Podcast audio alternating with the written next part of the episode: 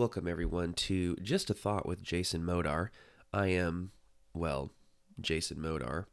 This is the YouTube channel and podcast where I share, well, my thoughts, just like the name of the YouTube channel and podcast indicates.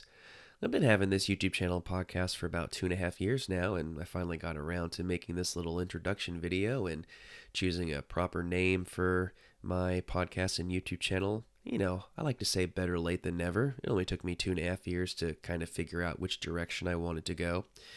So, the description of my podcast and YouTube channel is Building God's Kingdom to 1,000 Generations. So, the thoughts that I share are more or less going to be related to that. This channel used to have a lot to do with news and political commentary. I still will from time to time, just not as much anymore, especially since I don't really engage with it that much anymore but I'll share my thoughts on a whole bunch of things related to building God's kingdom. I'm a classical Christian educator, so those topics will come up from time to time.